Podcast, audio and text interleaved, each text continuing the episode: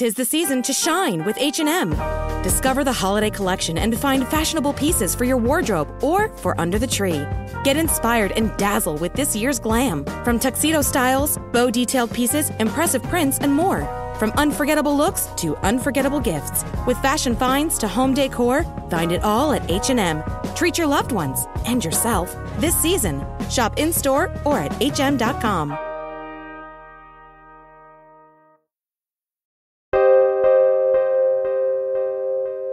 A week of reunions in Israel really ran the gamut of emotion.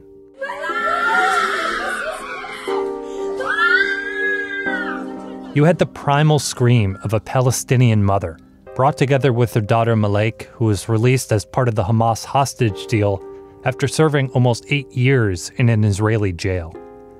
Thomas Hand was able to hug his nine year old daughter Emily again. After initially being told she was killed during the Hamas terror attack, Emily was released from captivity in Gaza, but not without emotional scars. She cried until her face was red and blotchy. She couldn't stop. She, she didn't want any comfort.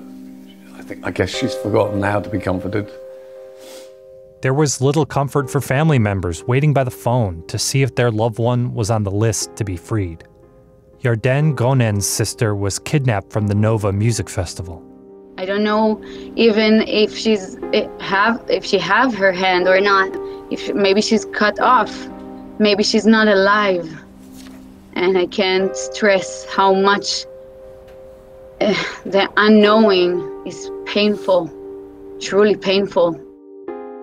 And then there are those whose loved ones were killed by Hamas. Ruma Arusi Tarshansky's son was killed on October 7th but her 13 year old daughter was taken hostage. She was eventually freed, but before that, Ruma told CNN that she could not even begin the grieving process for her son Lior. There just wasn't any space.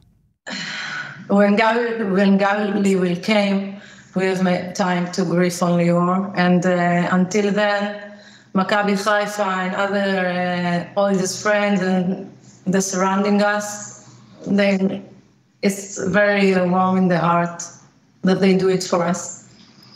Others had to do the grieving for her until she was ready. That really stuck with me. And it got me wondering is there a playbook for grief? How do we even know where to start? My guest this week is CNN's Anderson Cooper. He's the anchor of AC360 and host of the podcast All There Is, which is back for a new season exploring grief and loss. We're going to talk about what he's learned about how we all can face our grief and how he brought those lessons with him to Israel. From CNN, this is One Thing. I'm David Rind.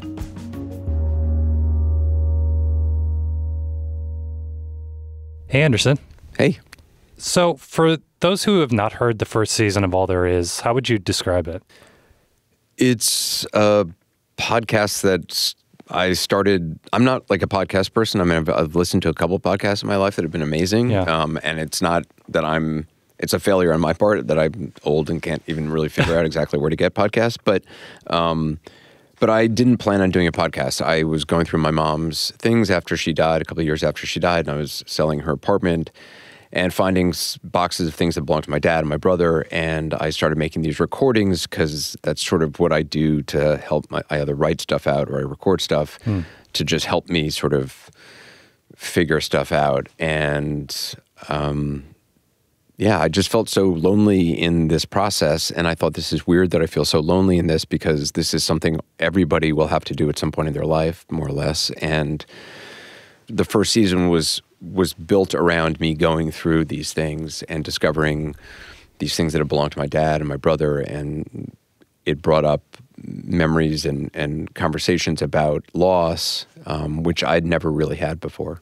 Right and so what made you want to do a season two I did not plan on doing a season two. I was sort of overwhelmed by the first season. I was amazed by the response to it. I the, the, interactions I had with people in airports and on the street were deeply personal and incredibly moving to me.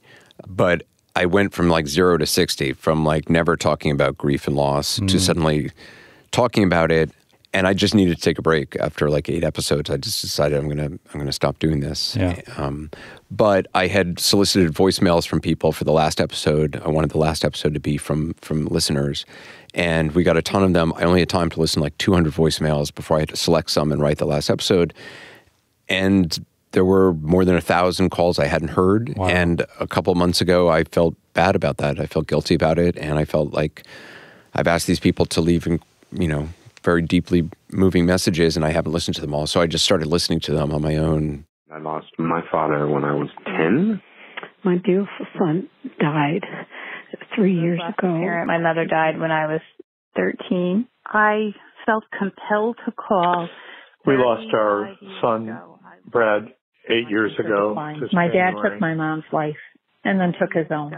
It ended up being more than 46 hours of messages. Wow. And yeah, it was among the most moving experiences in my life. I could feel his heart pounding in my chest.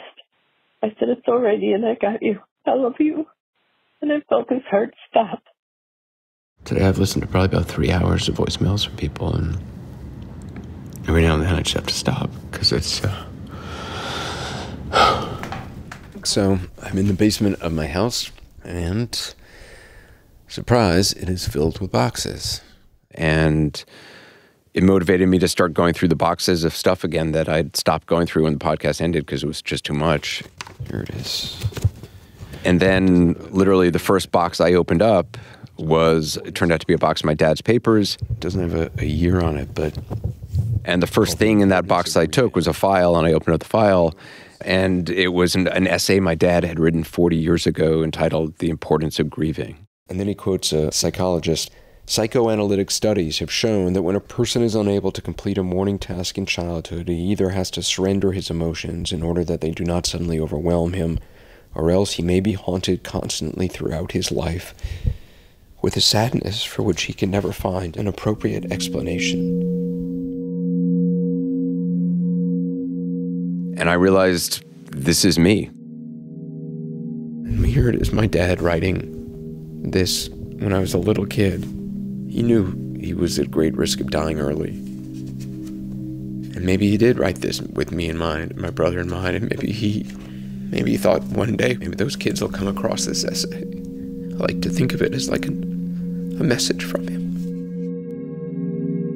It made me realize I've never really grieved. I've never really allowed myself to grieve. And like a lot of people, I pushed it down deep inside as a little kid. And I ran very fast my entire life from it and ran toward it in war zones um, and disasters and would touch it, but be able to leave it. And, um, and that's why I decided to do a second season because I need to talk to people who have lived with grief and are living with it and have learned from it because I need to figure out how to do that.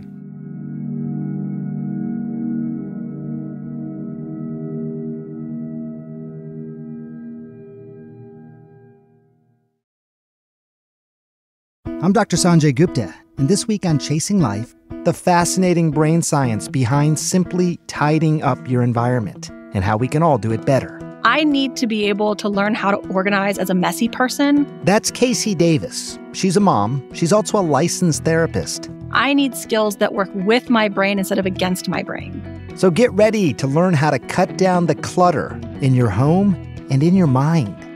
Listen to Chasing Life wherever you get your podcasts. I did want to ask about your time in Israel covering the war because grief is right at the forefront of these conversations that you're having with people who have lost someone Yeah. or who have family members being held hostage. So, like, how do you approach those conversations? very tenderly and um, very softly. And I think these are the most important conversations one can have. I, I have had a hard time even talking about the three weeks that I spent in Israel. I've seen a lot of death up close, um, and I'm incredibly moved to be in the company of people who have suffered and to be able to step into somebody's pain and step into somebody's life at the tenderest, worst moment of their life and talk to them. And I take that really seriously. I mean, look, Israel, Gaza, grief is everywhere. I mean, it is people in cafes and on the street, in you know kibbutzim, in wherever you went, everybody had lost somebody. Shiri's children are so beautiful. I, I, when I saw the, the, the, photo of, is it Kfir? Kfir, yes. Kfir with his red hair and I'm his, his face, they're just so, their innocence is just extraordinary. Kfir is a Hebrew word for lion. Kfir is a Hebrew word for lion. You know, I talked to Ifat Zailer, who's her cousin Shiri Bibas and her two little beautiful children and her husband Yarden were all taken and you know she was inconsolable. I want my family back. Everyone needs to come back. I sat down with her in a park and you know she was weeping i want my family if they by any chance are watching this i want them to know that we love them and we're doing everything we can to get them. I want them to be strong, and we are strong. And, and one of the things she said to me, it really stays with me. She said, you know, that the, the only thing that was sort of keeping her going in that moment was sitting there on that bench talking to me. And it wasn't something about me, it was just the, the need to sort of talk about it. The and, act of doing yeah, kept it going. And Rachel Goldberg and Jon Polin, whose son Hersh had his left arm blown off and has been taken by Hamas, and they don't know where he is or if he's alive, if he's not. It's hard for us to advocate for our kid over other kids, and, and it's it's not even that I want to do that. Hersh is not the only wounded one. I know there are other wounded, and I just think that probably deserves to be a category people who need immediate medical attention haven't been discussed as the world these are deep well springs of pain and to be invited into somebody's home and talk to them in that most tender of moments is uh, it's something I, I think about and take very seriously for me personally like i consider myself very lucky because i have not experienced a ton of loss mm-hmm. in my life yet but but i know that i will yeah and i guess i'm wondering like how people in that situation can prepare themselves or start doing that work? Like, how do you think about that?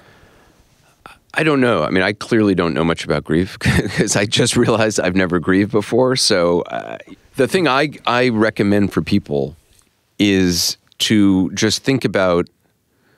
I mean, thankfully, we all have phones now, and we all have millions of pictures of the people we love, and we yeah. have lots of recordings of the people we love. I, I, didn't have a voice recording of my dad, who died in 1978 uh, until somebody sent me a radio interview a few years ago. But that's the only little sound I have of my dad's voice. Mm. And, uh, you know, one of the things I encourage a lot of people to try to do is have conversations, particularly with the older people in their life, grandparents, parents, not just the conversations you have as the grandchild or the, the, the child of somebody, but getting to know these people in your life in a different way before the end of their lives it's something I consciously did with my mom when she turned 91. We consciously sat, you know, had a year long conversation via email and on the phone about all these things that we didn't know about each other or never talked about with each other. So that by 95 when she died, there was there was nothing left unsaid between us because it's a lot different to lose somebody when they know you and you know them and there is nothing left unsaid between you. It's a lot easier to grieve that than it is all the woulda, shouldas, and couldas, and I mm. wish I'd. Like you're not sure what you're missing out on when you don't have those those conversations, and then you can't. Yeah, it's. I mean, no one knows how much time we have, and suddenly it's too late, and you can never. You know, you think you're going to remember all these things about a person, I used to remember the sound my brother made when he would come home from school and the sound of the lock opening up and him putting his keys down on the, the table by the door and, you know, his shoes walking on the wooden floor. I remember, I used to know all those sounds. I don't remember them anymore. I don't remember the sound of his voice anymore. I don't have any recordings of his voice. Those are things it was imp- impossible for me to imagine right when he died that I wouldn't always remember, but I don't. And I think it happens very fast. You immediately start to forget all these little details and I, I think it's, I urge people to record that stuff and write it down and write down the stories and interview the people that you love um, because those are things you can hold on to. Hmm. That's great advice. Well, again, the podcast is all there is. The first episode of the second season is out right now. Anderson, thank you. Thank you. Appreciate it.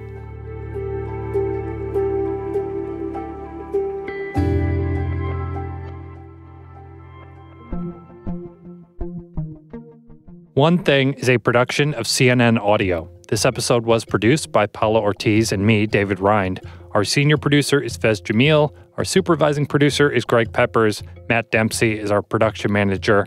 Dan Dzula is our technical director, and Steve Lickteig is the executive producer of CNN Audio. We get support from Alex Manasseri, Robert Mathers, Jon Dianora, Lenny Steinhardt, James Andres, Nicole Pesaru, and Lisa Namerow. Special thanks to Shimrit Chitri, Ronnie Bettis, and Katie Hinman. We'll be back next Sunday with another episode. And if you're enjoying the show, the easiest thing you can do is just tell a friend. Word of mouth, it still works. talk to you later.